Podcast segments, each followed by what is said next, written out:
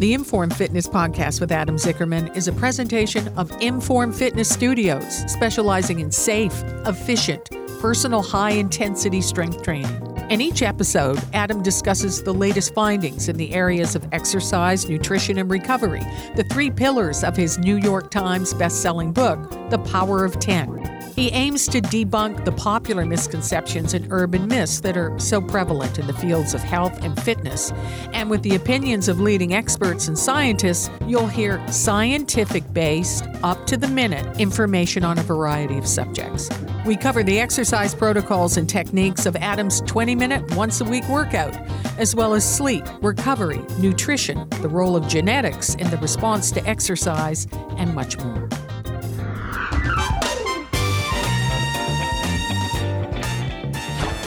Hello, everybody. Greetings. Adam here. Welcome to the Inform Fitness Podcast Rewind.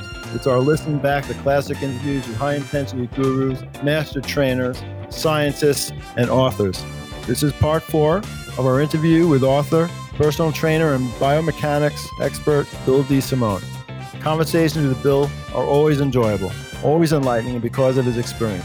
Being in the business for over 40 years, he really knows his stuff.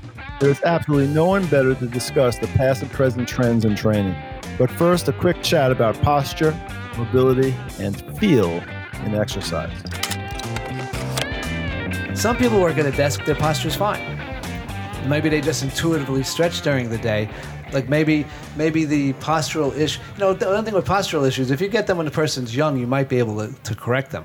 You get get a person, you know, 60, 70, it, it, may have settled into the actual joints. The joints actually may have changed shape. Yeah, we got people with kyphosis all the time, and we're like, we're not going to, we're not going to reverse that kyphosis. That. Mm-hmm. I mean, uh, you know, you have these women that are, I find it a lot with tall women, right? They grow up taller than everyone being else in their shy. class, and they're shy, so yep. they, they, end up being kyphotic because they're shy to stand up tall. Right. Uh, you can't. I, I've never been able to. I mean, you can prevent further degeneration and, and further maybe at, at 20 or 25, if you catch that maybe you can train they can train out of it. But if you get it when it's already locked in that's all you can do is not do more damage. The way we train people takes a half hour twice a week maybe. That leaves plenty of time for this person to do mobility work or flexibility work if they have a specific activity that they think they need the work in. If you're training for strength once or twice a week that leaves a lot of time that you can do some of these mobility things if the person needs them. Yeah, I think feel is very overrated in our line of work. The guy can get you to feel something, but it's not a you know you can do a concentration curl, a tricep kickback, or you know uh, donkey kicks with a cuff, and you'll feel something because you're not because you're making the muscle about to cramp, but that's not necessarily a positive. As far as activating the glutes, glutes go, if they don't feel on the leg press, I would go to the abductor machine. If you put somebody on the abductor machine and they feel the sides of their glutes burn, in that case, the feel matches what you're trying to do. If you have somebody doing these uh, glute bridging exercises where their shoulders are on a chair and their hips are on the ground, their knees are bent, and they're kind of just driving their hips up, you feel that but it's it's it's irrelevant. You know, you're feeling it because you're trying to get the glutes to contract at the end of where they're away from their strongest point. You're not taxing the glutes. You're getting a feeling, but it's not really ch- challenging the, the, the strength of the glutes. One thing that was better in the early 80s is because we had all these Nautilus fitness centers around with the, the one right way to work out. Even though that didn't catch, I noticed the trainers who came through that system you had a common vocabulary that you could work off of. So at Sports Training Institute, which was around at the time, we would get trainers from those types of Nautilus fitness centers, and it was like that was sort of like the default workout, one set to failure, full range of motion on this machine. But if the client didn't like going to failure, or if the machine didn't agree with them, it would take us. You know, we we had the option of doing what we do now trainers today, people coming out of school today, or even with multiple certifications, there's a definite, to me, there's like a lack of, um, it's like the anything goes school of exercise, right? If I call it an exercise, it's an exercise. there's no common vocabulary. So a young trainer will come in the studio and see that I have a kettlebell. He's, oh, great, I'm going to do this. No, you're not. No, no, no, no, no. The kettlebells hold the door open. that was for experimentation. That was for experimentation only, and I was the guinea pig. No, you, we do not do that with clients. there's a, there's too much of an anything goes mentality. Like you know, just because some physical labor you did makes you breathless and makes you sweat, makes your muscles burn, and pumps you up, doesn't necessarily make it a good idea.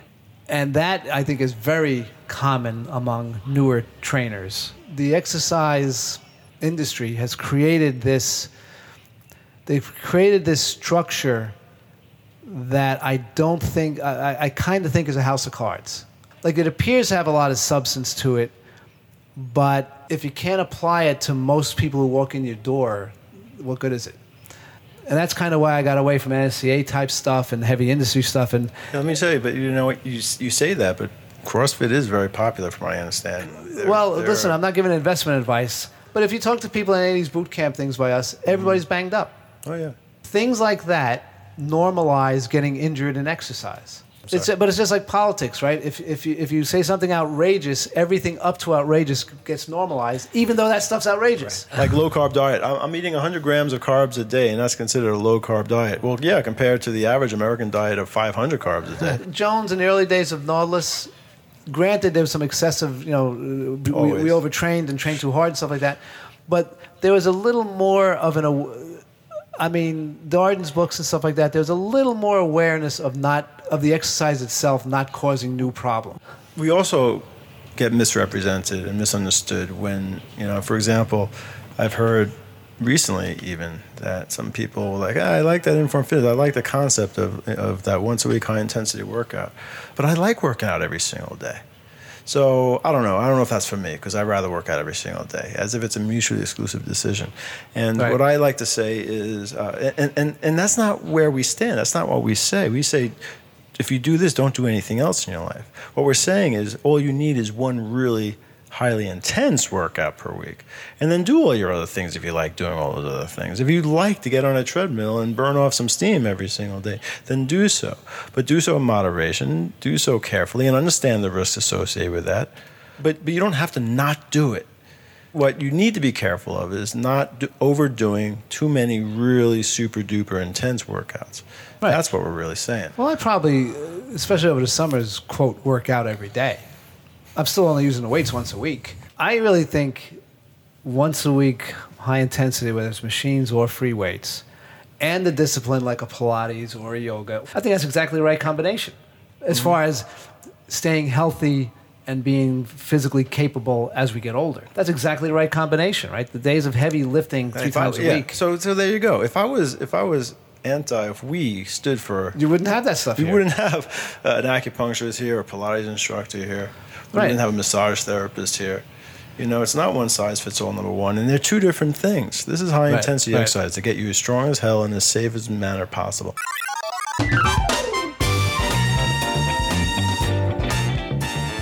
Well, that's it, folks. A great chat with Bill DeSimone on the Informed Fitness Podcast Rewind. It's been a listen back to classic interviews with high intensity gurus, master trainers, scientists, and authors. We will have more coming soon from the likes of Martin Gibala, Doug Brignole, Ryan Hall, and Dr. Doug McGuff. All coming soon on the Inform Fitness Podcast Rewind. This has been the Inform Fitness Podcast with Adam Zickerman. For over 20 years, Inform Fitness has been providing clients of all ages with customized personal training designed to build strength fast. And now Adam and his staff would be delighted to train you virtually. Just visit informfitness.com for testimonials, blogs, and videos on the three pillars exercise, nutrition, and recovery.